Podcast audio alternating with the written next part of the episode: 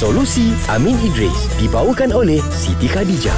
Ah, awak-awak kita nak pergi holiday ni kita sewa hotel ke homestay? Nak sewa apa lagi Kita nak balik dah ni Kau dah kemas-kemas dulu Alah. Tu aku tengok bilik ni Dah buat spot check last tadi AG Ha. Kau punya slow kecil tu Kau ambil collect Kau Tak, aku memang tinggal. Eh, jangan. Kita kalau boleh jangan tinggalkan apa-apa dekat homestay. Itu penting. Kenangan Jangan nakal, jangan nakal. Especially, guys, especially rambut yang gugur di atas tilam ataupun bantal. Ha, kena bawa balik juga? Ya. Kau lah Farah Aku tengok rambut banyak tu Sebab ah, tak pastilah betul ke tak Kita tanya Hmm. Bro Amir ni Ina cakap dengan I Dia hantar WhatsApp uh, Rambut kita yang gugur Atas tilam bantal ni semua ni Kita kena kemas sebelum ju- housekeeper jumpa Itu kan aurat perempuan Oh, ya ke orang hmm. Macam mana ni, Kira Amin? orang perempuan ke Pasal dah gugur Dah gugur. Hmm. Tapi ha. Tak tahu pun Bawa rambut siapa. tenang anak muda. Ah. ada. Okey, pertama, dia isu ni ada sekurang-kurangnya dua pendapat. Okey. Okey,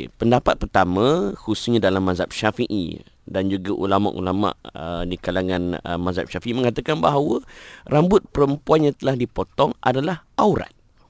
Ha dan mereka mereka berpendapat bahawa okay, pertama berpendapat bahawa rambut wanita yang terpisah daripada badannya itu tetap dianggap sebagai aurat dan haram dilihat oleh lelaki ajnabi. Oh. Ha, dan pandangan ini juga dipersetujui oleh beberapa ulama-ulama tokoh-tokoh mazhab yang lain. Mm-hmm. Antaranya kata Al-Imam Abu Bakar kan.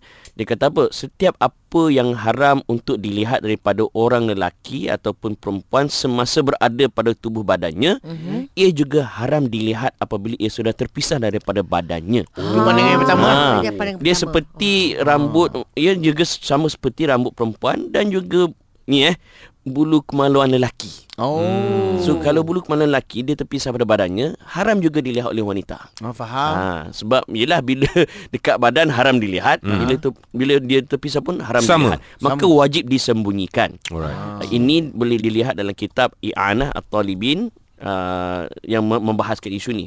Bahkan uh, Syekh Dr. Wahbah Zuhaili dia mengatakan setiap yang haram untuk dilihat ketika ia bersambung dengan anggota badan haram juga dilihat apabila ia terpisah daripada badannya. Okey, sama. Sekalipun setelah kematian. Oh. Okey, panjang disebut kan.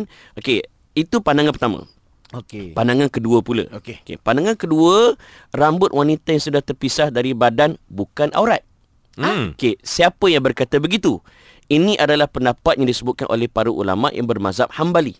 Hmm. Antaranya kata Syekh Abdul Qadir bin Umar Al-Syaibani rahimahullah dia kata tidak boleh untuk seseorang lelaki itu memandang sedikit pun daripadanya orang perempuan sekalipun rambutnya yang bersambung. Okay, Okey. dengar sampai habis kan. Mm-hmm. Adapun rambut yang terpisah daripada wanita ajnabi dibolehkan untuk seseorang lelaki menyentuhnya serta memandang ke arahnya sekalipun ia merupakan bahagian aurat. Ini kerana telah hilangnya keharamannya disebabkan terpisah daripada jasad. Baik. Okey.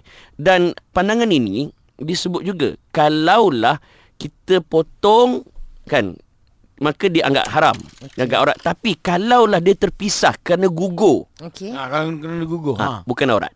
Ah. Oh, tidur jangan sangkut kat bantal. Ha, nak macam mana kan? Oh. Sebab tu saya berpesan juga kepada para pendengar, kalau wanita yang nak pergi potong rambut kan, pergilah potong rambut di selun yang memang ada khusus untuk Muslimah. wanita. Ada, untuk banyak. muslimah. Ada Ha. banyak sekarang selun muslimah kan. Ya. Sebab dia akan jaga rambut tersebut. Sebab dia potong, nampak tak? Ya. Ha, tapi kalau gugur dalam kes Fafau tadi, Housekeeper, ha, housekeeping. rambut gugur. Melekat kat bantal. Kan melekat kat mata And kadang-kadang kita tak perasan Hmm. Kan satu hal pula betul tak ha, Dalam pandangan kedua ni Dianggap sebagai bukan aurat hmm. Dan saya sekadar uh, mem- mem- memetik tulisan Mufti Wilayah Persekutuan Baik. Dia lebih cenderung kepada pandangan kedua hmm. Di mana pandangan kedua ni dia lebih memudahkan ummah kan sebab pandangan pertama tu dia agak dia agak tegas kan dia ambil pandangan kedua di mana pandangan kedua ni dia tidak menyusahkan umat jadi saya pun setuju dengan pandangan tersebut Ya. Ah, so dalam kes ni ya rambut gugur biarkan Fafau. Biarkan Tapi yang